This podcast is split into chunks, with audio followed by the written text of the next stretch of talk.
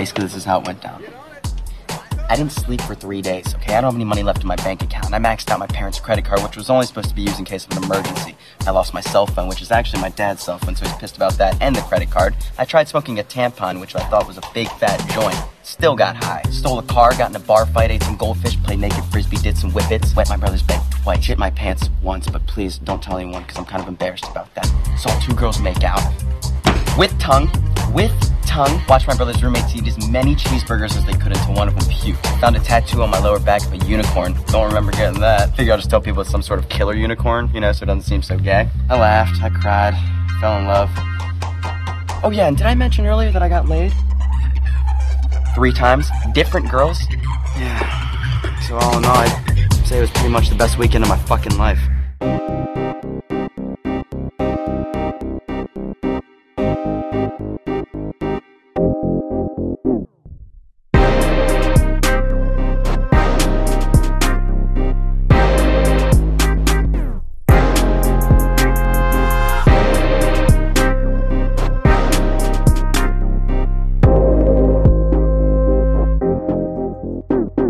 Velkommen til trettende episode af I Kassen Talks. Mit navn er David Bjær, og det her er det som sædvanligt showet, hvor vi laver ting, som ikke er deciderede filmanmeldelser.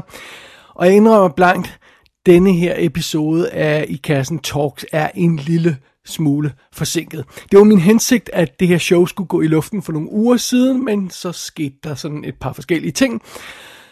For det første fik vi sommervarmen, som jeg hader, så, så, så det, det, det zappede lidt energi fra mig der.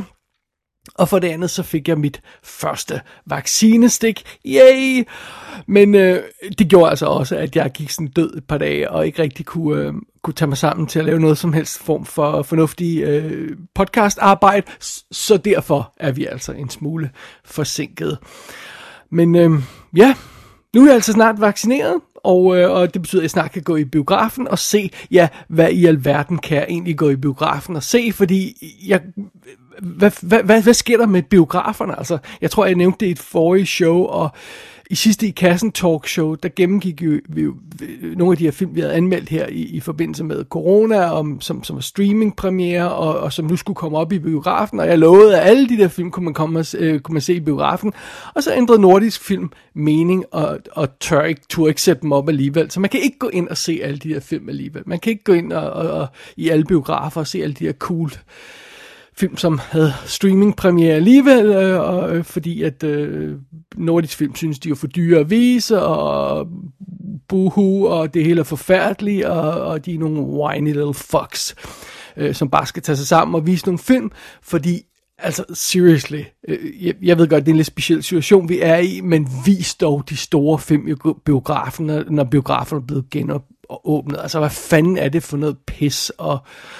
altså, så giver man jo streamingtjenesterne en sejr allerede, hvis man ikke gider at vise de her film, som folk rent faktisk kunne finde på at gå ind og se på et stort lærred. Som for eksempel så, øh, øh, Those Who Wish Me Dead, som vi, vi, vi har anmeldt her i kassen tidligere, som jeg synes var fantastisk. Det, det var sådan en, jeg godt kunne tænke mig at se på et stort lærred, men ja, det, det, den, det, den bliver så ikke vist generelt i Nordisk Films biografer, fordi det, det tør de ikke. Små vatpikke, som de er. Men øh, nå, det var, det var en, det var en, det var en slight detour, men jeg kom bare til at tænke på det, fordi det her med, ja, yeah, nu kan jeg endelig gå i biografen, fordi jeg har fået mit stik, og jeg får snart mit coronapas, og så er der ingen film at se, fordi de viser bare F, øh, F øh, hvad hedder, Fast and Furious ni, og ikke de film, som jeg rent faktisk vil se. Anyway, sådan er det. Alright, fair enough. Vi er kommet i gang med I Kassen Talks nummer tretten, og øhm, ja, vi starter simpelthen bare fra en ende af. Ingen spoiler på, hvad programmet indeholder. Det opdager man undervejs. Men øh, vi starter med lidt assorteret filmnyt. What do you want, Joe?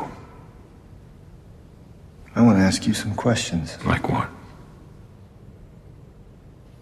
Like what was her name? The mother of your child. What was she like? You two live here together? Too many questions. I had your job. I was good at it. It was simpler then. Why are you making it complicated? Why don't you just answer the question? What question? I didn't figure you as one for bullshit. What's her name? Nu har vi jo været rimelig fantastiske i al beskedenhed her i Kassen Talks til at snakke Oscar, i hvert fald i forrige Oscar-sæson, og det er også planen at gøre det i fremtiden, og nu er der jo simpelthen kommet nogle datoer på, hvornår næste Oscar-halløj kommer til at forløbe sig. Jeg gider ikke gå, gå ned ad listen med, med alle datoerne, lad os bare tage fat i den vigtigste. Næste Oscar-show, det store show, løber af stablen den syvogtyvende marts to tusind og toogtyve. Og øh, det er jo så en relativt sent, øh, sen, øh, sent Oscar-show i forhold til normale Oscar-shows, men det er jo så lidt tidligere, end det var i coronaåret, så, så sådan er det. Og eligibil- eligibility-perioden slutter altså enogtredivte tolvte, så vi får den her ti måneders Oscarsæson i to tusind og enogtyve, og så får vi øh, slut marts kæmpe Oscarshow i toogtyve. Og, øh, og det, øh, ja, det betyder så, at nu, kan vi rent, nu ved vi rent faktisk, hvad vi har at forholde os til, og nu ved vi, hvordan det kommer til at gå fremover. Det er sådan, vi, vi stiller roligt ved at vende tilbage til normalen for Oscar-halløjet, og Oscarsæsonen og filmsæsonen, og de store film begynder at premiere i biograferne igen. Det, det er altså meget godt, vi kommer tilbage til normalen efter epidemien, og Og ja, det betyder selvfølgelig også, at i kassen redaktionen kan, kan gå i gang med at planlægge næste Oscar-sæson, og det er jo en god ting. Fordi, ja, som sagt, de har altså øh, frigivet alle datoerne for, hvornår shortlist kommer, hvornår nominations kommer, hvornår det hele kommer og sådan noget. Så det, det er meget spændende. Det skal jeg lige have dykket ned i og lagt en plan for her inden for en overskuelig fremtid. Men øh, sådan er det. Det var en lille Oscar-update. Og så synes jeg også lige, at jeg vil nævne en anden ting. Teknisk set er det ikke en filmnyhed, men den tiende juni, øh, for lidt tid siden jo, i år her, tiende juni to tusind og enogtyve, der var det Blade Runner tyve niogfyrre dag. Og hvorfor var det det? Jamen det var det selvfølgelig, fordi den dato, specifikt den dato, spiller en vigtig rolle i selve filmen. Og hvis man har set den, så ved man sikkert, hvad det er. Hvis man ikke har set den, så opdager man det. Og fidusen er jo lidt med den her Blade Runner tyve niogfyrre. Det, det, oprindeligt så, så anvend, anmeldte vi filmen i D D's Definitive D V D podcast, da den havde premiere. Altså vi var inde og se filmen, og så gik vi øh, ind i podcaststudiet bagefter og optog en anmeldelse. Det var otteogtyvende september to tusind og sytten, den anmeldelse kom på.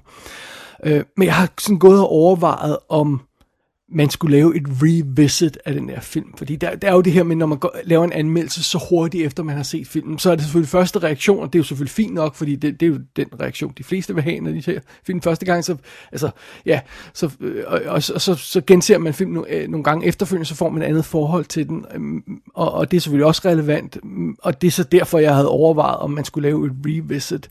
Fordi jeg har set Blade Runner tyve niogfyrre otte gange nu. Og jeg indrømmer blankt, at den har overhalet originalen som min favorit. Jeg elsker Blade Runner tyve niogfyrre. Og egentlig kunne det jo have været sjovt at lave et revisit, der, der ramte lige præcis den dag, øh, tiende juni. Men, øh, men det, det, det, det kunne jeg ikke lade sig gøre. Men under omstændigheder, jeg går stadigvæk og leger med tanken om at lave sådan en revisit, revisit af den film.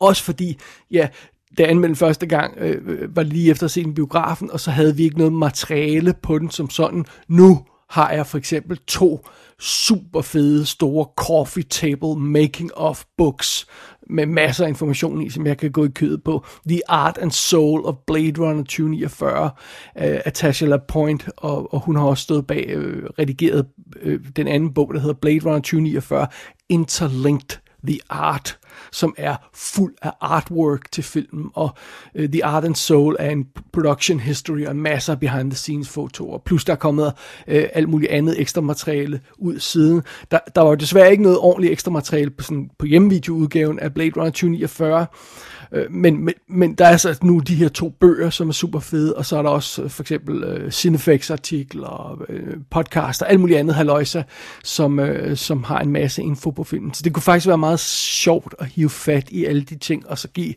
Blade Runner tyve niogfyrre en ordentlig øhm, øhm, extra large anmeldelse her i kassen. Det, øhm, ja, det, det går jeg sådan og overvejer. Under omstændigheder, så synes jeg, det er en god idé at holde fast i tiende juni som øh, Blade Runner tyve niogfyrre dag. selvom det specifikt var to tusind og et, som, som er den, den undskyld, to tusind og enogtyve, som var den rigtige øh, dag i, i filmen, så, så lad os da fastgøre tiende juni til, til, til Blade Runner tyve niogfyrre dag. Det, det er godt at have sådan en dag på året, hvor man mindes film. Vi har, vi har Empire Records dag, og vi har, øh, der er Mean Girls dag, og der er alle mulige andre dage og sådan noget. Så lad os lave tiende juni til, til Blade Runner tyve niogfyrre dag. Det, skriv det ind i kalenderen, og så sørger vi for det for, fremover. Det, det, det synes jeg i hvert fald er, er en god idé. Så anyway, det var bare lige lidt indledende filmsnak bemærkninger. Lad os øh, gå videre til første main feature her i, i kassen Talks. Og øh, det betyder, at vi skal have et besøg fra gamle venner. Ladies and gentlemen, please welcome Jennifer Aniston, Courteney Cox, Lisa Kudrow, David Schwimmer, Matthew Perry, and Matt LeBlanc, the cast of Friends. No one told you that was gonna be this way. Your job's a joke, bro. Love that's the old way. It's like you're always stuck in second gear. And when it hasn't been your day, you're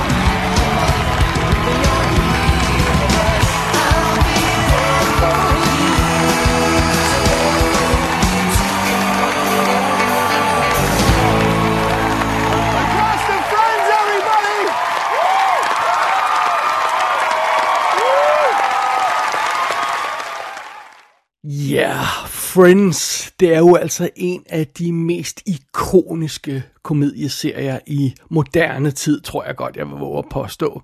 Første afsnit kørte over skærmen toogtyvende september nitten fireoghalvfems, og ti år senere, så havde der altså været blevet produceret to hundrede og seksogtredive episoder, og så afsluttede serien. ti år kørte den oprindelige Friends. Men fidusen er jo, serien bliver stadigvæk vist den dag i dag. Den er så populær, at det er en nyhed, når Friends dukker op på en eller anden streamingtjeneste, eller forlader en eller anden streamingtjeneste, så går alle i panik. Det er en nyhed, fordi så stor er serien stadigvæk. Og heldigvis har serien jo fået forlænget sit liv, for det er en af de tv-serier, der har fået en exceptionel ordentlig behandling i perfekt H D-restauration, hvor man har været tilbage og hivet fat i de gamle filmelementer og reframet den til seksten ni, så det ser ordentligt ud på moderne tv, og gjort et meget omhyggeligt arbejde med at restaurere den, så den kan, kan få forlænget sit liv ind i moderne tid. Og ja, der er selvfølgelig også kommet en fantastisk Blu-ray-boks med serien, og Og det, det er jo så derfor, at den stadigvæk hænger ved den dag i dag. Men fidusen er jo, at nærmest siden serien sluttede i to tusind og fire, der, øh, der, der har der været, været snak om en reunion. Og den fik vi altså endelig i tyve enogtyve. Friends The Reunion. Og det er den, vi skal snakke om nu. Og den kommer jo altså sytten år efter serien afsluttet. Og vi får den ovenikøbet, den her reunion, midt i sådan, øh, i hvert fald afslutningen af en verdensomspændende epidemi. Så det er en lidt spøjs situation, vi er i, og apparently så skulle der smides en check på sådan cirka to komma fem millioner dollars til hver af de seks øh, Friends-skuespillere, for at det kunne lykkes, men nu er det altså faldet i hak, og vi har endelig fået en Friends-reunion. Og første tanke, når man hører om det, det er jo, det her bliver et totalt rip-off. En lang skuffelse. Det bliver sådan en forlænget øh, talkshow-episode, og, og hvor de der fire, øh, undskyld, seks skuespillere dukker op og sætter sig i en sofa og siger nogle ligegyldigheder, og så er det slut. Det, det, altså, det, det må da skuffe sådan en reunion efter sytten år, øh, Friends reunion. Det, det må da skuffe, når man ser den. Well, jeg må indrømme, en af de ting, jeg ikke var forberedt på, da jeg så Friends The Reunion, det var, hvor omfattende og gennemført det her show var. Det, den her reunion er en time og femogfyrre minutter lang. Det er en, altså uden reklamer, og det, det er en ordentlig mastodont, og den kommer ud i de mest utrolige kroge af Friends-fænomenet. Og en anden ting, jeg heller ikke var forberedt på, det var, hvordan det ville påvirke mig at sidde og se den her reunion. Jeg indrømmer blankt, jeg var et fucking mess, nærmest fra start til slut. Jeg havde tårer i øjnene nærmest hele tiden.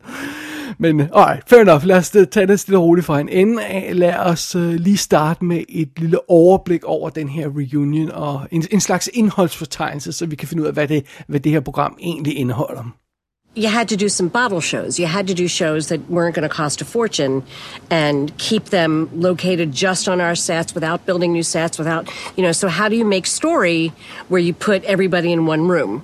What were you doing when your arm came out of the socket or oh. the shoulder? That was when he and I were fighting over the chair. That was one of the best episodes we ever did. Chandler and Joey have been fighting over this chair, and Joey runs and jumps into the chair. We shot it three times, and it went perfectly.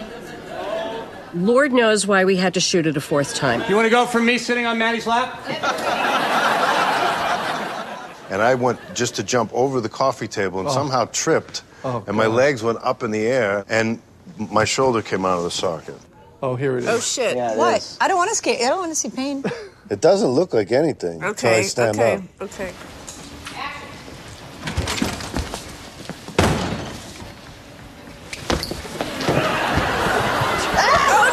Ow, ow, ow, it happened right there? Yeah. Yeah. Did it already happen? Yeah. Shit. Ow. Friends The Reunion starter simpelthen med sidste skud fra den gamle tv-serie, hvor man sådan ser dem gå væk fra, fra lejligheden og ud i gangen, og så er det slut, og så kommer der et skilt på, hvor der står sytten år senere, og så ser vi simpelthen de oprindelige kulisser, der er blevet genskabt på øh, i, et, i et filmstudie, øh, hvor man simpelthen har, man har simpelthen gen, øh, bygget dem op igen. Den gamle café Central Perk og de to lejligheder, som det, der, det hovedsageligt udspillede sig i, og den her gang og sådan noget der. Man har bygget det hele op igen, og så ser vi simpelthen de seks skuespillere, der en efter en ankommer og Og, og, og genbesøger det her, eller det er så virkelig ikke der, at man oprindeligt lavede optagelsen, men i hvert fald genbesøger de her sets, som altså er blevet rekonstrueret for, øhm, for, for deres skyld, og, og, og, og, og ser hinanden igen, og, og mange af dem har ikke set hinanden længe, så man, der er sådan en lille øh, hurtig øh, reunion med de her seks skuespillere, og de ser sættet, og så går, går programmet egentlig i gang, og, og, og derefter så bliver der etableret sådan en ramme for programmet.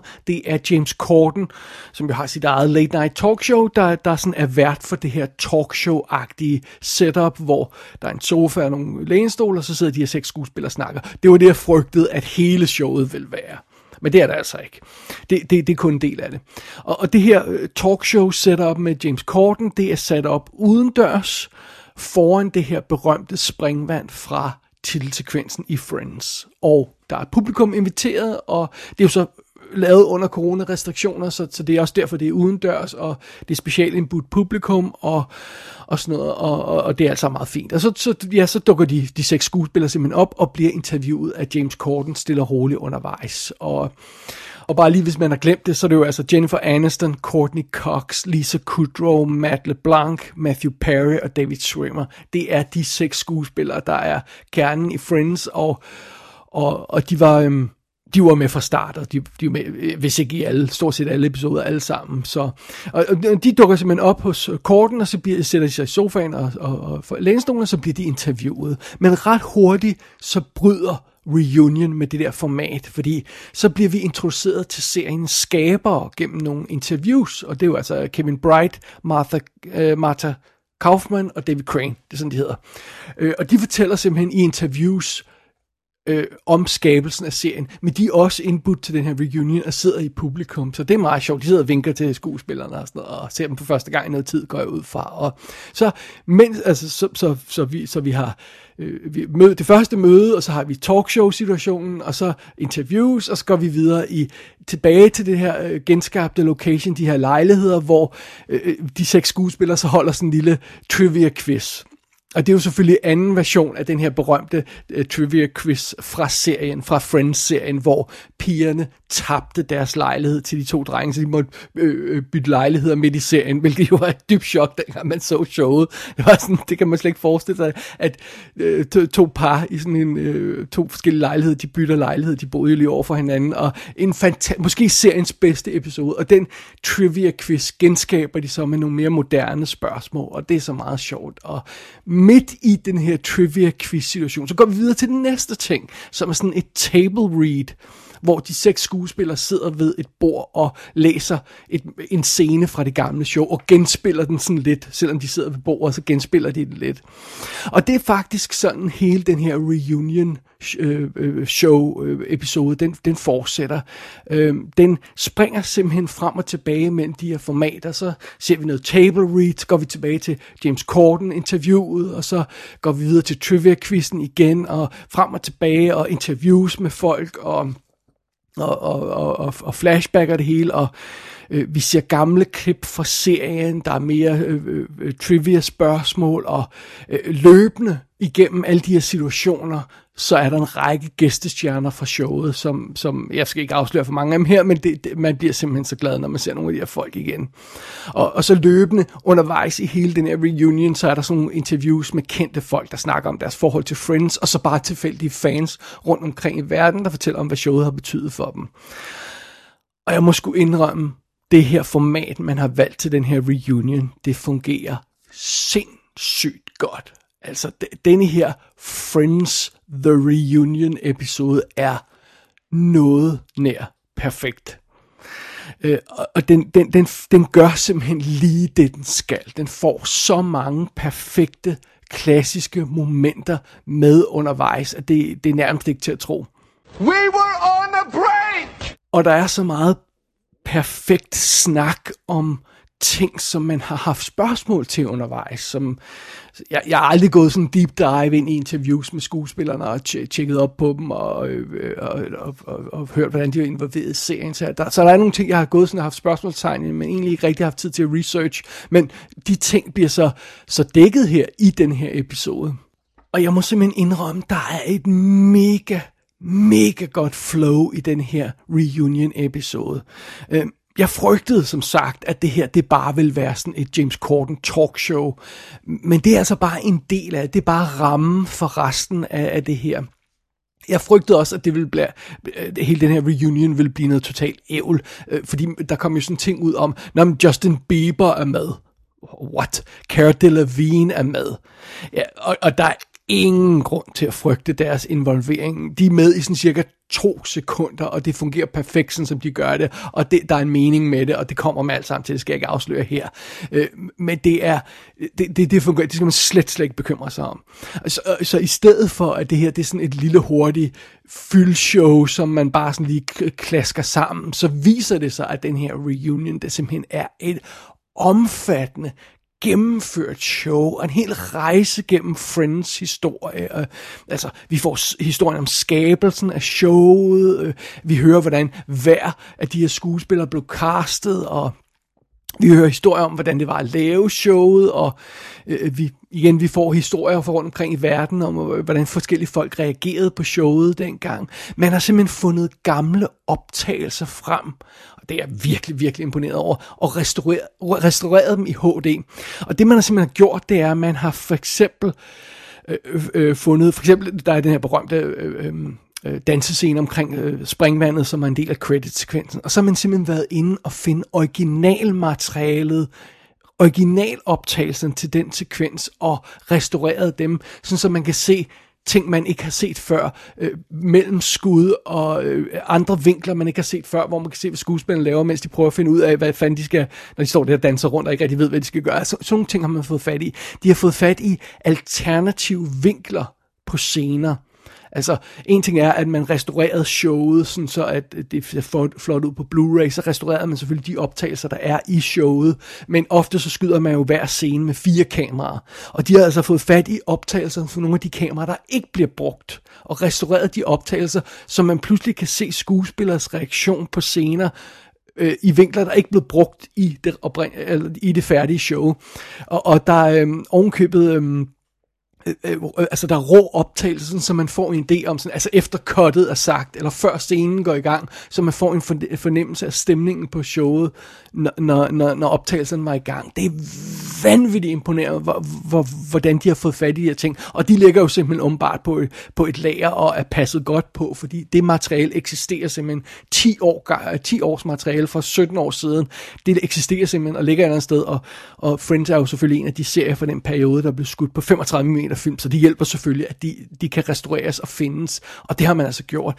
Plus, man har behind-the-scenes optagelser, ofte re- relativt dårlig video, men alligevel, man har behind-the-scenes optagelser af folk bag kameraet, altså for eksempel instruktøren eller skaberne på showet, der reagerer på scenen, der bliver optaget, som man har fundet frem fra arkiv. Altså sådan så, man kan sidestille, men der bliver sagt en eller anden sjovt, eller en eller anden breaker i en scene, og så ser man reaktionen fra, fra, behind the, øh, øh, fra bag kameraet, fordi man har sådan behind the scenes videooptagelser, og der er klip, der passer direkte, hvor man kan se publikums reaktion på et eller andet, der går galt i en scene, og det er sidestillet med, med råoptagelsen, outtakes-optagelsen, som så er restaureret, og, og så ser man videoreaktion fra publikum.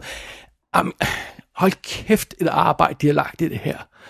Øhm, øh, og, og så er det ovenkøbet, oven i alt det, har de fundet gamle pilotklip frem. Det ved jeg ikke, om man også kunne på YouTube, hvis man havde lyst til det, men gamle pilotklip frem fra ting, som de her seks venner skuespillere lavede, før de blev hyret til Friends. Blandt andet en serie, som Jennifer Aniston havde gang i at skyde, som hun havde optaget tre afsnit af, hvor Friends-produceren måtte gå ind og sige, kan vi låne hende her til vores serie, og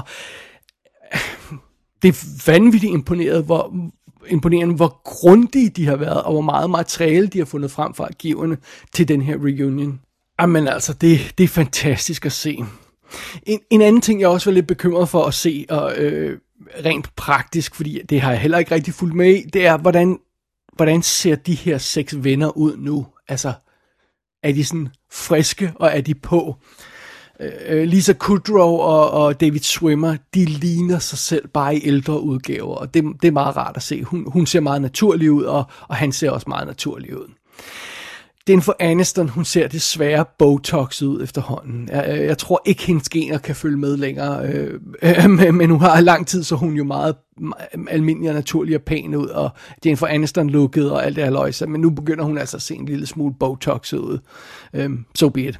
Courteney Cox ser meget botoxet ud. Altså hun har den der klassiske læbe, der ikke bevæger sig, og, og, og, og, og det, det ser ud som om, hun er blevet digitalt øh, øh, sat ud af fokus, fordi det hele bare sådan, der er ikke nogen nuancer nogle gange i hendes ansigt. Det er lidt synd, men, men sådan er det. Og Matt LeBlanc, han er, han er bare blevet tyk, og, og, og men ser glad ud, og, og festlig ud, så what the hell, altså det går nok, han, er, han behøver ikke at være en ung, ung svelte gut mere. Uh, Matthew Perry er den af de seks personer, jeg er mest bekymret for, fordi han har haft mange problemer, der har gået en masse rygter om ham, og han ser desværre en lille smule syg ud i den her episode. Jeg tror, der er sket det, at han har fået lavet sine tænder relativt kort tid før de optog den her episode, og det ser ud som om, han ikke har fundet sig til rette med, hvordan de sidder i hans mund endnu, så han ser meget underlig ud noget af tiden, og så ser han sådan lidt halssyg ud. Men der har altså åbenbart været en eller anden medical situation og et eller andet haløjser i, for, i hans forbindelse, i forbindelse med det. Og han har, jo, han, han har jo også lavet ting for nylig, altså han har lavet The Odd Couple-serie remaket, og han har jo lavet andre ting, så det er faktisk ham, man har set mest til af de her Friends, måske bortset fra Jennifer Aniston, øh, hvis man er sådan en som mig i hvert fald, så... Men det er et stykke tid siden, jeg har set ham, og der var de her rygter om, at han, han havde haft nogle problemer, og det, det ser desværre også lidt sådan ud her. Men, så altså, han er måske ikke helt frisk, og Lisa Kudrow ser altid en lille smule sur ud, når hun ikke spiller Phoebe, så det er som det plejer at være, men ellers er de alle sammen på, og de er alle sammen friske, og det ser ud som om, de elsker at være på og lave den her reunion, de seks skuespillere, og det er super dejligt at se. Det er dejligt at se dem sammen igen, og, øh, og jeg tror altså ikke, det er spil for galleriet, når, når, man, når man har fornemmelsen af, at de virkelig, virkelig holder af hinanden, og, og, og mindes nogle af de her stunder med, med ja, og får nærmest tårer i øjnene, og de mindes nogle af de her stunder. Det er, det er super sødt at se. Hvis man skulle kritisere den her reunion for noget, Friends reunion, så, øh, så kunne det være, at det føles en lille smule kontrolleret. Og, og øh, de prøver sådan at få en spontan følelse ind i øh, de, de her elementer i showet. For eksempel det her med, når, når Friends øh, genforenes første gang. Men det, det, det er næsten svært at undgå, at det, det føles... Fordi serien, eller den her episode, øh, reunion-episode, er så velproduceret, så det er svært at... Altså de, selv de mest spontane øjeblikke, som muligvis er spontane, de føles nærmest indstuderet, fordi kameraet er placeret på det rigtige sted og fanger det rigtige indtryk og er klippet på den rigtige måde. Så det, det kommer til at virke meget kontrolleret, men, men altså, hvis, hvis, hvis det er, er prisen for, for et show, der har så mange perfekte momenter med, så går det nok alt sammen. En anden ting, jeg også kunne kritisere den her reunion-episode for, det er, at nogle gange går den en lille smule hurtigt. Altså for eksempel, når der kommer en guest star ind, så siger man, øh, så, så, så, altså nogle af de her guest stars, der kommer ind, øh, kunne jeg godt have set et halvtimes interview med alene. Øh, og, og, og fordi de var med i adskillige år på den her serie, og der er mange ting, man kunne snakke med dem om, og jeg ved ikke, om der er lavet en Friends uh, supporting cast uh, podcast, hvor de interviewer alle sammen. Det har jeg faktisk ikke tjekket. Det kan være, jeg skulle, skulle gøre det. Og i omstændighed, det havde været rart at se nogle af de her gæstestjerner snakke lidt mere tid, men altså okay, så var den her reunion jo blevet otte timer lang, men, men altså, der er vitterligt nogle af de her gæstestjerner, der bliver hevet ind i ti sekunder. Det er bare sådan noget, hey, her er ham gutten, der var uh, The Hand Twin Model fra Las Vegas-episoden. Uh, hej, hej, hvordan går det? Hej, hej igen, og så er han ude. Og så er det bare sådan, oh, okay, uh, får vi slet ikke lov til at lige at høre, høre noget som helst fra ham? Nej, åbenbart ikke, så er han videre. Så... Um Så det går lidt hurtigt, men igen, hele reunion er stadigvæk næsten to timer lang, og der, der, der er så meget med, så det er selvfølgelig også et spørgsmål om, hvor, hvor meget man skal træde rundt i, i materialet, så det er små kritikpunkter, det her, jeg har nævnt, og fidusen er, at der er simpelthen også så meget guld undervejs i den her episode. It's impossible not to realize and see that you're all young, hot, good-looking, successful actors, and it's inconceivable to me that there weren't perhaps off-screen romances. Uh, well, I mean, David? Yeah. Yeah, I mean, the... The, the first season. Yeah, the first season, we... I had a major crush on Jen. Um, I... And, and I think we both, at some point, we were both crushing hard on each other, but it was like two ships passing because one of us was always in a relationship. So, and we never crossed that boundary, you know, we respected that, and, but we both... Bullshit. No, no. No. No. Kidding. I'm kidding, I'm kidding, I'm kidding. No, we did. I just remember. It's true. It's true. It's I did, true. Honestly, and I remember th- saying one time to David, it's going to be such a bummer if the first time you and I actually kiss is going to be on national television. Sure enough, first time we kissed was in that coffee shop. Som jeg nævnte tidligere, jeg, jeg var et fucking mess det meste af tiden, når jeg sad og så den her reunion. Og, øh, fra, altså... Fra første øjeblik, hvor David Schwimmer, han sådan alene kommer ind på sættet, øh, på den her genskabte kulisse, og bare står og siger, åh oh, nej, wow, sådan noget. Jamen, der var jeg helt færdig, og så kommer der den her historie undervejs i James Corden-interviewet, hvor de snakker om, at Jennifer Aniston og David Schwimmer rent faktisk var lune på hinanden dengang, og de snakker virkelig seriøst, og det virker som om relativt ægte. De snakker om, hvordan de de havde deres forhold dengang, og, og, og sådan noget, og så har man simpelthen, en af de her table reads er så, at de, de to, de læser den berømte kyssescene op igen, hvor øh, øh, Ross og Rachel har et skænderi, og, og så skilles de, og så, og så, ja, og så mødes de igen og kysser, og øh, det moment, det må jeg indrømme, det kan, det kan jeg næsten ikke komme igen, uden at, uden at få tår i øjnene, det er virkelig, virkelig sødt. Så har vi den her reunion med de moderne skuespillere, der sidder og laver, øh, nutidige skuespillere, der sidder og laver en table read, og så bliver det sidestillet med de oprindelige optagelser fra scenen dengang, hvor man ser, hvordan det så ud for, for ja, det er jo så syvogtyve år siden, for det var vist det første sæson, men om den der, det, det er... Øh, Det, det er virkelig rørende, og man skal godt nok have et hjerte af is, hvis ikke man, øh, hvis ikke man føler noget af de scener, og, øh, og der, der er flere momenter undervejs, hvor, hvor man virkelig, virkelig får en, en klump i halsen og, og et tår i øjnene, det, det, det, det, det gør man. Øhm, der, er, der er heldigvis også mange, der er også mange virkelig sjove øjeblikke, det, det er ikke kun sådan noget nederen halløjse, der er virkelig fede øjeblikke, der er nogle insane cameos, det med vilje, jeg ikke har nævnt nogen af dem her, jeg vil ikke spoil noget, øh, man har masser af skæg og blader, man skal bare, man skal bare se, øh, se den her Friends reunion, og så bare nyde alle de her overraskelser undervejs, for det er ikke alt, som der har været skrevet om og spoilet undervejs, så man får nogle overraskelser undervejs. Og folk, der ikke er fans af Friends, de forstår jo nok ikke rigtig alt den her ballade, og det er også helt fair nok, hvis man ikke har set den her serie på det rigtige tidspunkt, hvis man ikke har fulgt med i den på den rigtige måde, hvis man ikke er vokset op sammen med Friends, så har man jo ikke det her forhold til den, som, øh, som jeg for eksempel har, fordi altså, jeg, jeg så jo Friends dengang den blev sendt oprindeligt. Øh, vi så den ikke i tv, vi så den på V H S-bånd fra England, der kom sådan med jævne mellemrum, og så kom der seks episoder, der var fire episoder, der var på sådan en bånd, og så så vi den der, og jeg, jeg voksede op med Friends-serien, og der er, den her serie er dybt filtreret ind i mine egne minder fra den tid, og min egen humor. Der, det går op for mig, hvor mange ting jeg egentlig har stjålet fra Friends, som bare casually er blevet sådan en del af måden, jeg snakker på, måden jeg siger ting på. Det, det er fra Friends, og jeg må indrømme, den her The Reunion episode, det er den perfekte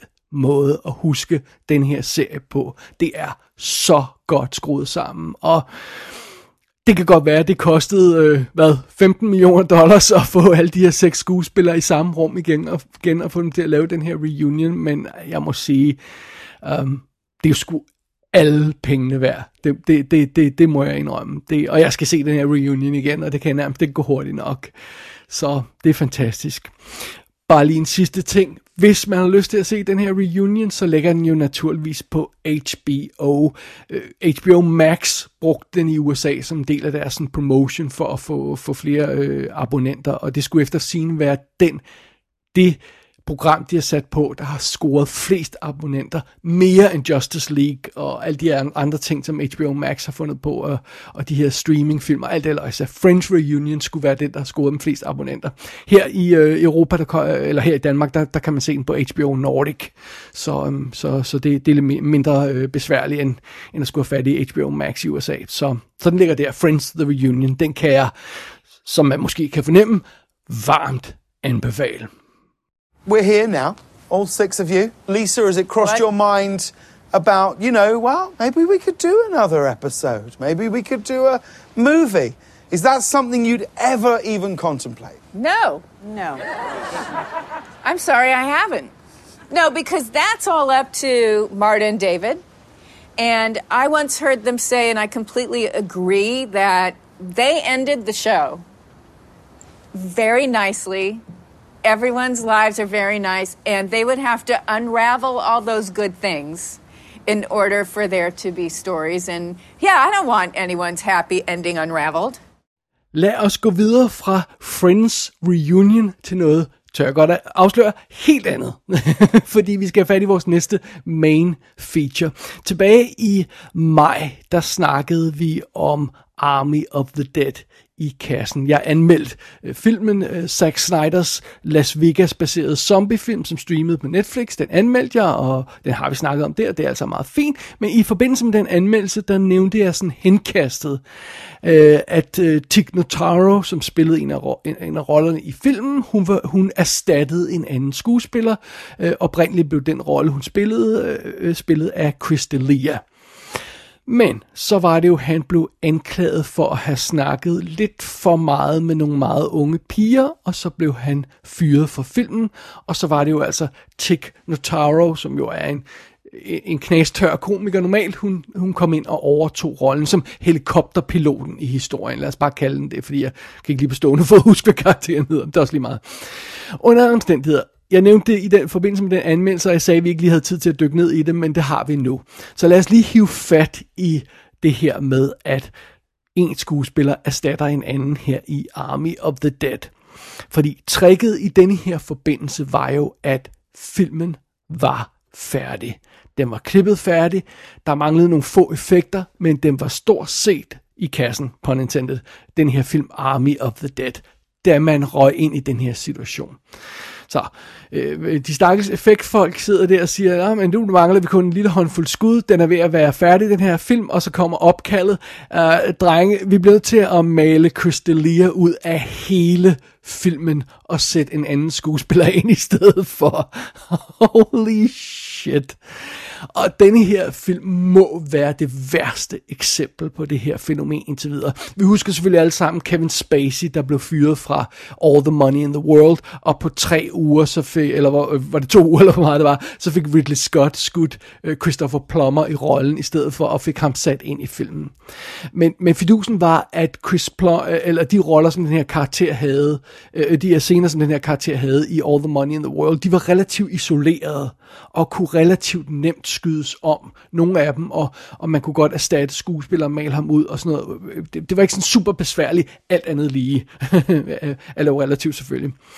Men fidusen her i, i Army of the Dead er jo, at Chris D'Elia, som jo altså den her, som jo oprindeligt var helikopterpiloten, han er jo så et medlem ud af et team på hvad, ti tolv stykker, eller mange det nu er. Jeg tror aldrig, jeg fandt ud af, hvor mange der reelt var i filmen. Øh, så det er en hel gruppe, og, han, og vi, så, så vi snakker altså om en person i en hel gruppe af folk, der render rundt i den her film, og så skal den ene person ind i midten, om man så må sige, øh, fjernes og erstattes af en anden person. Og man kunne ikke bare skyde de her scener om, på grund af corona og halløjsa og, og sådan noget, så... Øh, Så man, man blev simpelthen nødt til at lave den hårde løsning, som hedder, at vi tager hvert eneste skud, hvor Chris D'Elia er med i, og så maler vi ham ud af filmen. Man fjernede ham simpelthen, og man har vitterligt gjort det på den måde. Man har malet ham ud af filmen, så der, så der er hvert eneste skud, han var med i, eksisterer nu i en ny udgave, hvor der er et hul, hvor han var. Ikke et hul i filmen, hvor der ikke er noget, men man kan simpelthen, der er re, baggrunden er blevet rekonstrueret, så skuespilleren mangler, men skuddet ellers ser normalt ud. Det har man gjort på hele filmen, på alle skud med Chris D'Elia, som man har lavet til Army of the Dead. Holy crap! Og der er en fremragende video online, der viser, øh, hvordan den her utrolige opgave skulle løses, hvordan man simpelthen skulle gøre. Den hedder øh, Official Army of the Dead V F X Reel featuring Tig Notaro. Og der er også et par fede artikler, jeg skal nok linke i shownoterne øh, på i kassenshow punktum d k. Der er bare flere fede artikler om processen, der forklarer helt præcis, hvad det var, de skulle gøre. Og det er rimelig vanvittigt, fordi som sagt, basically, så skulle de simpelthen fjerne Chris D'Elia fra hele filmen, det gjorde man så, og så skulle man simpelthen hyre den her nye skuespiller, Tig Notaro, og så skulle hun optages i positioner, der matchede hvert enkelt skud, hvor hun nu skulle sættes ind i, øh, optaget på green screen, og, og, så skulle, øh, og så skulle man finde ud af, at hvert skud skulle vurderes, skal man, skal man optage hende på den her måde, eller den her måde, og hvordan skal man gøre? Nogle gange så brugte man også digital dobbelt, men for, som regel så optog man skuespillerinden, og øh, og som vi også snakker om i forbindelse med anmeldelsen, så skød Zack Snyder filmen på de her optikker, der gjorde det, at det hele så sådan lidt drømmeagtigt ud og ude af fokusagtigt ud. Og det besværligt gjorde jo så hele processen, fordi så skal man jo så tage en skuespiller, der er optaget under andre forudsætninger, og sætte personen ind i og matche det look for den optik, der det, resten af skuddet er lavet med. Og, og, og stakkels Tig Notaro, hun skal jo så simpelthen spille hele den her rolle, uden en eneste reelt medspiller for filmen. Og øh, altså, hvis man sætter sig ned og ser den der Official Army of the Dead V F X Reel, ser den grundigt. Altså, jeg mener virkelig, man skal sætte sig ned og se den grundigt. Kig på hvert skud ordentligt. Øh, så får man en virkelig god fornemmelse af, hvor besværlig en opgave det har været, det her. Øh, og igen det her med, at de har simpelthen malet Chris D'Elia ud, så han er ikke med i den her V F X Reel. De viser blank, eller de viser øh, øh, skud uden øh, den rolle der, som Tig Notaro endte med at spille, og, øh, og så viser de med, med hende, og hvordan hun er optaget, og hvordan hun er sat ind, og hvordan det færdige skud ser ud. Man ser aldrig nogen af de oprindelige optagelser med Chris D'Elia. Man ser kun de skud, hvor han er malet ud af. Og, øh, og det, det er virkelig fascinerende, og så får man en fornemmelse af, at det, at det her de altså må gøre, må gøre på hele filmen, for at kunne garantere, at At, at de havde øh, nok, altså de, de, havde, de havde mulighed for at sætte øh, Tig ind, hvor det nu skulle være, uden at bekymre sig om baggrunden var, var, var genskabt eller ej. Den blev bare genskabt i alle skud, apparently, så, så vidt jeg kan forstå. Og, og seriøst, man skal sætte sig ned og se den reel, og så skal man se den på gangen, og så skal man kigge på hvert enkelt skud, og så skal man virkelig værdsætte, hvor godt det er lavet.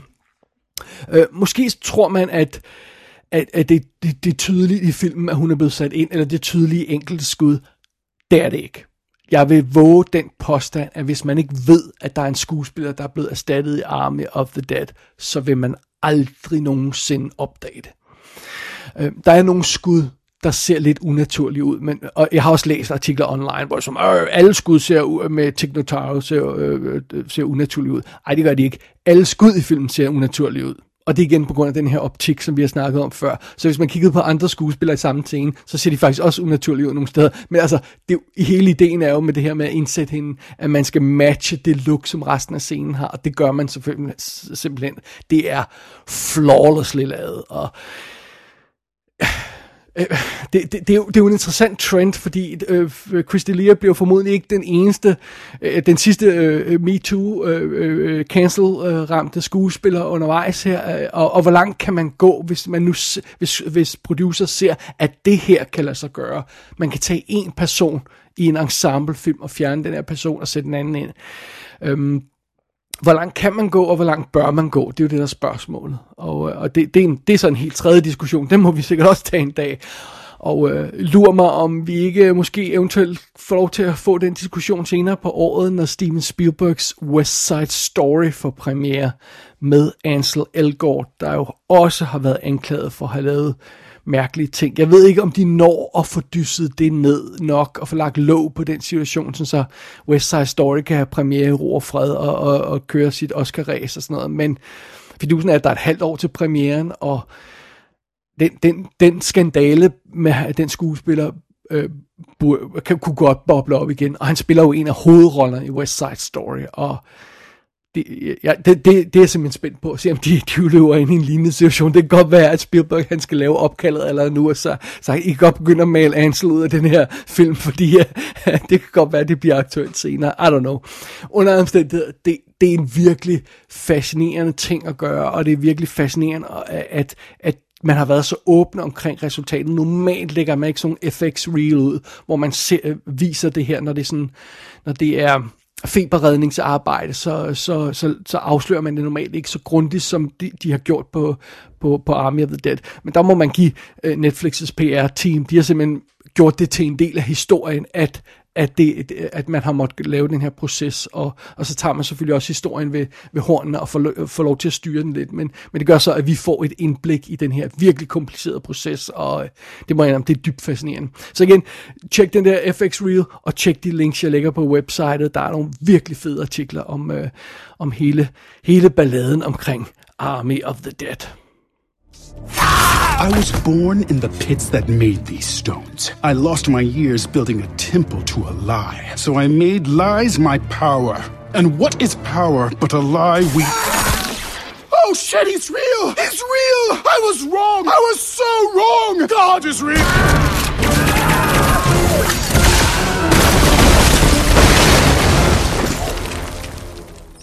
Jamen, jamen, jamen, så er vi jo tættere på slutningen, end vi er på starten af I Kassen Talks nummer tretten.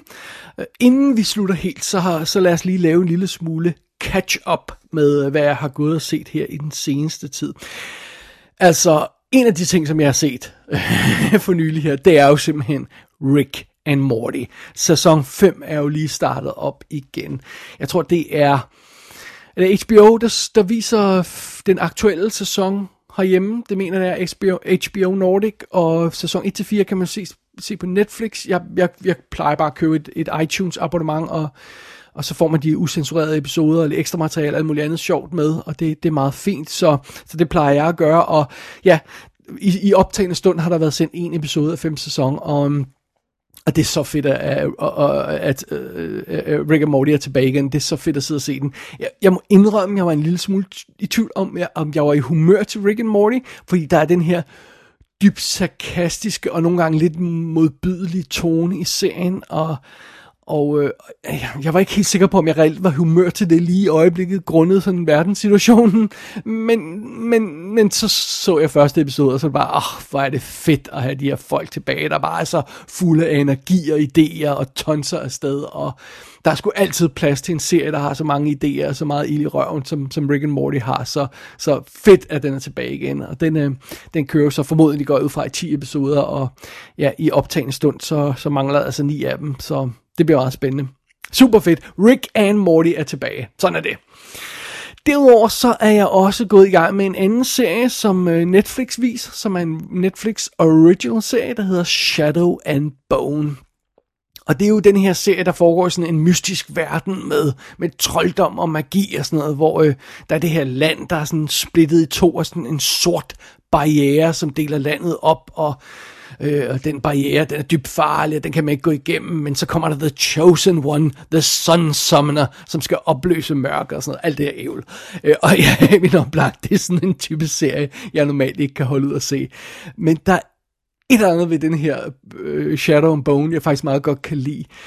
Normalt er jeg ikke til det trolddom og magic og de her øh, serier, og jeg ved godt, folk elsker at læse romaner og den slags, og, og øh, det er jo sådan et, øh, ja, det er eventyr og, og, og magic-univers og sådan noget. Det er ikke for mig normalt, men, men som sagt, der, der er sådan en fed attitude over den her serie Shadow and Bone. Det, det er sådan lidt agtigt, øh, fuck jer, hvis I ikke kan følge med.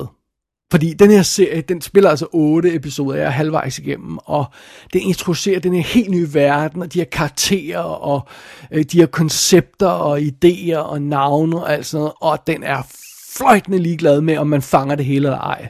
Man må bare hænge på. Den tonser bare afsted. Og øh, øh, så er der de her magikere, og så er der den her prophecy, om så er der det der, og så er der det der folk, og så kommer der de her folk og gør det. Jeg aner ikke, hvad der foregår halvdelen af tiden, men jeg er super fed, øh, øh, med på, at det bare kører der ud af og tonser der ud af, og, og, og så må man bare hænge på. Det kan jeg skide godt lide.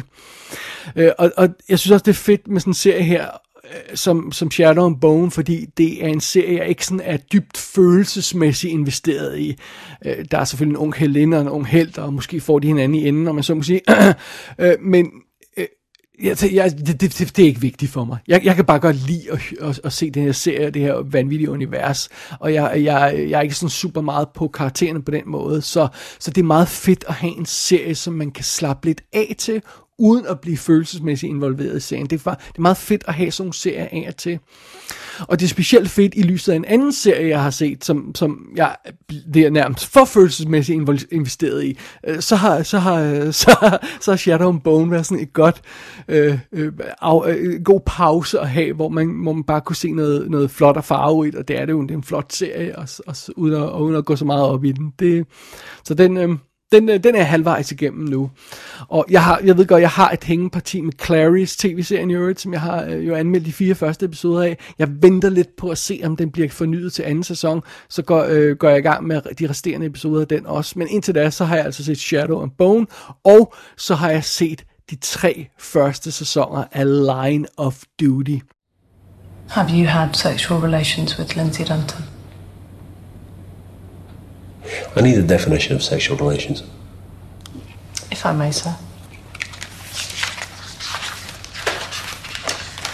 For the purpose of this investigation, a person engages in sexual relations when the person knowingly engages in, receives or causes contact with the genitalia, anus, groin, breast, inner thigh or buttocks of any person with an intent to arouse or gratify sexual desire. Contact means intentional touching, either directly or through clothing. Line of Duty er jo altså en engelsk politiserie, hvor man følger en uh, anti-corruption unit, the A C tolv. Og det er jo sådan lidt internal affairs i England. Og, og den serie, uh, den har lige haft premiere, uh, eller den sjette sæson er lige afsluttet i England, og den er, den er gået fra at være, uh, være uh, rimelig populær til at være sådan en, der lægger landet øde nærmest, uh, fordi alle elsker den her Line of Duty-serie. Og, og jeg, har været, jeg, jeg har ikke rigtig haft øjne på den, men så faldt jeg over det her i forbindelse med sjette sæson, og så tænker jeg, nu tager vi den fra en ende af, og så, så ser vi, hvordan det er.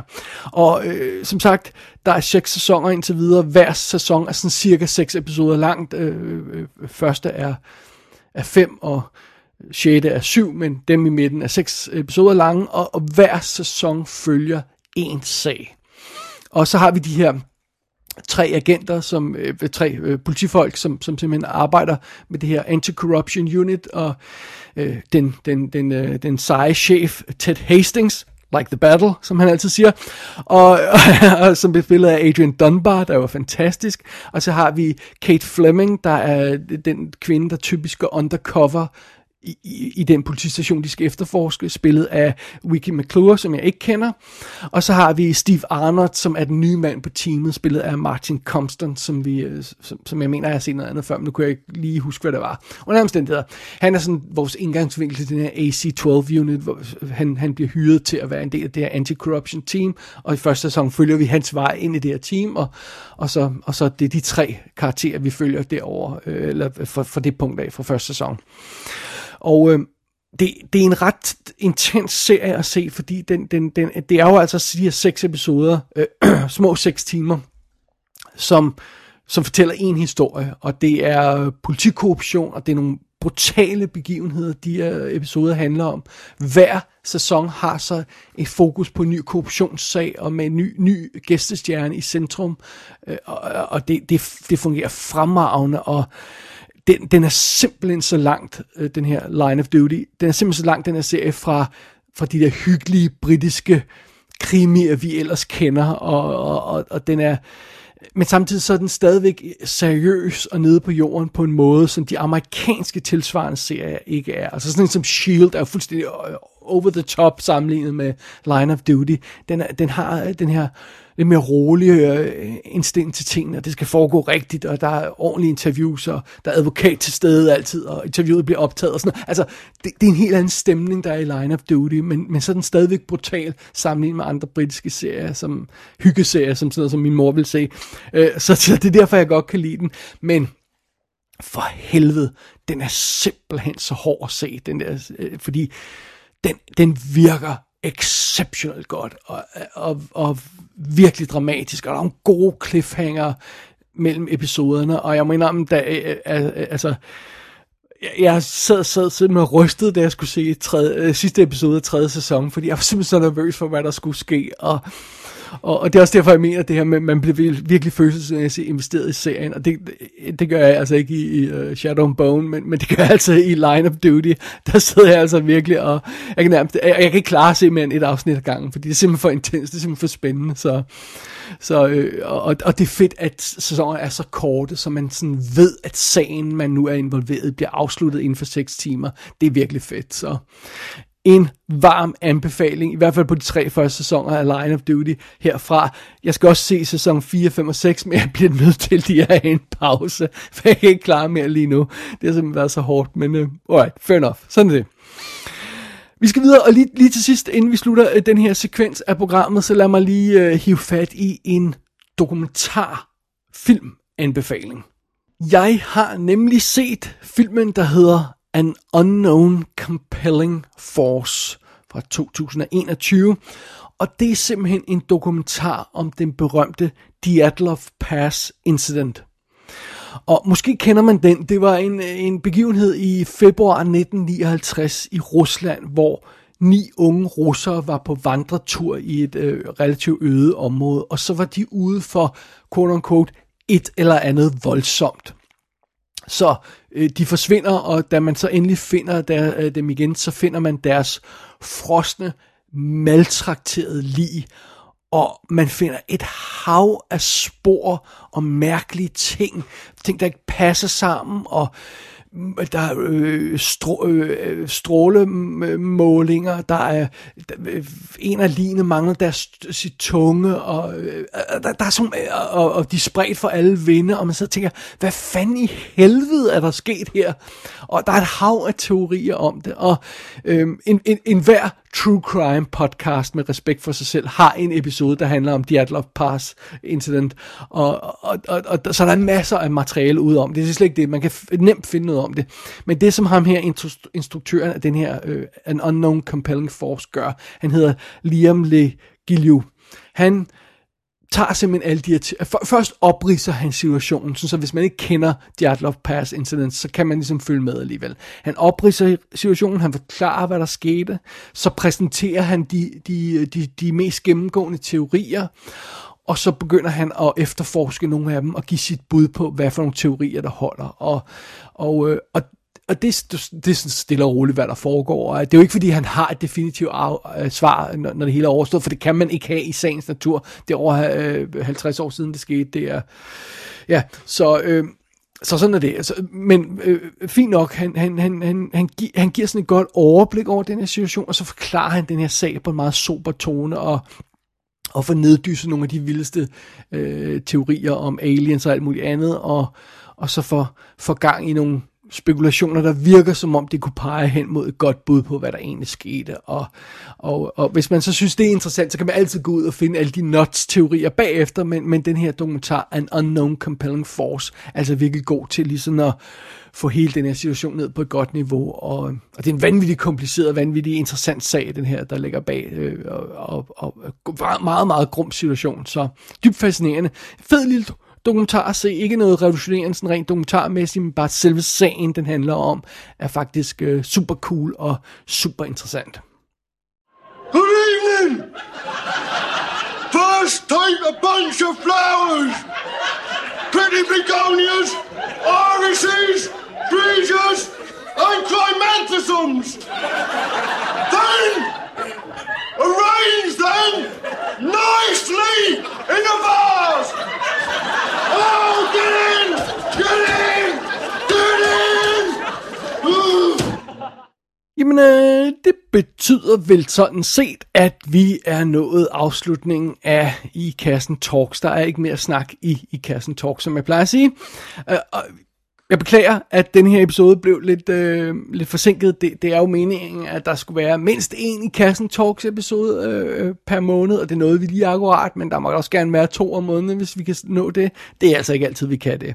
Og apropos det, så kan det altså godt være, at næste show ikke kommer i juli. Det kan godt være, at vi springer juli over, og først kommer i august, fordi der er simpelthen så meget at se til i juli af forskellige årsager for mig. Sådan personligt, så, så sådan er det. Men vi tager det stille og roligt. Altså, det, der, der kommer bare ind I Kassen Talks, når der kommer ind I Kassen Talks. Sådan er det jo. Og øh, ellers kan man jo i mellemtiden, øh, mens man venter på næsten i kasse, næste I Kassen Talks, så kan man jo hygge sig med, med for eksempel de omfattende episoder om to Rennie Harlan-film, jeg har lavet for nylig. Øhm, I kassen nummer syv hundrede femoghalvtreds og syv hundrede toogtres om henholdsvis Cutthroat Island og The Adventures of Fort Fairlane. Der er en time og femogfyrre minutters materiale i de to øh, anmeldelser der. Og det er, synes jeg personligt i hvert fald, super spændende historier om, øh, om de her to mærker film, og hvad der skete behind the scenes i, øh, i Rennie Harlans liv på det tidspunkt. Så den kan man tjekke ud, mens man venter på næste øh, I Kassen Talks episode.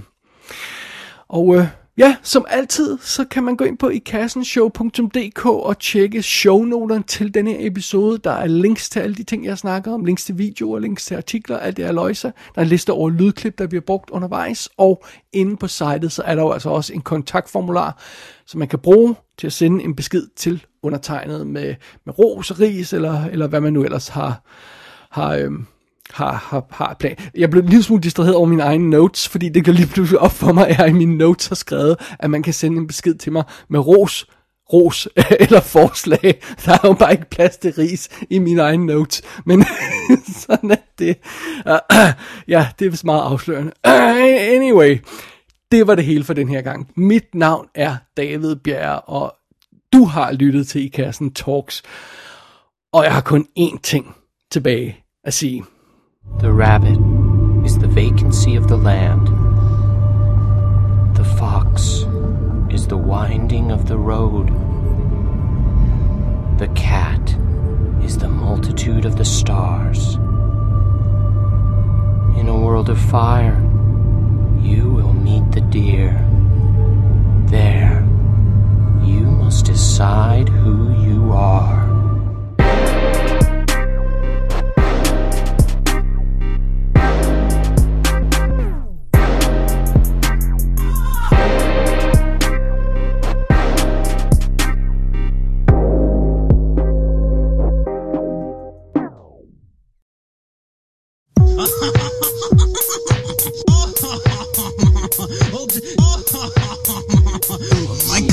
Tim doesn't have a butthole, and he can't eat fiber. My cousin Tim doesn't have a butthole, and he can't eat fiber. My cousin Tim doesn't have a butthole, and he can't eat fiber. My cousin Tim doesn't have a butthole, and he can't eat fiber. What's the atomic weight of mercury?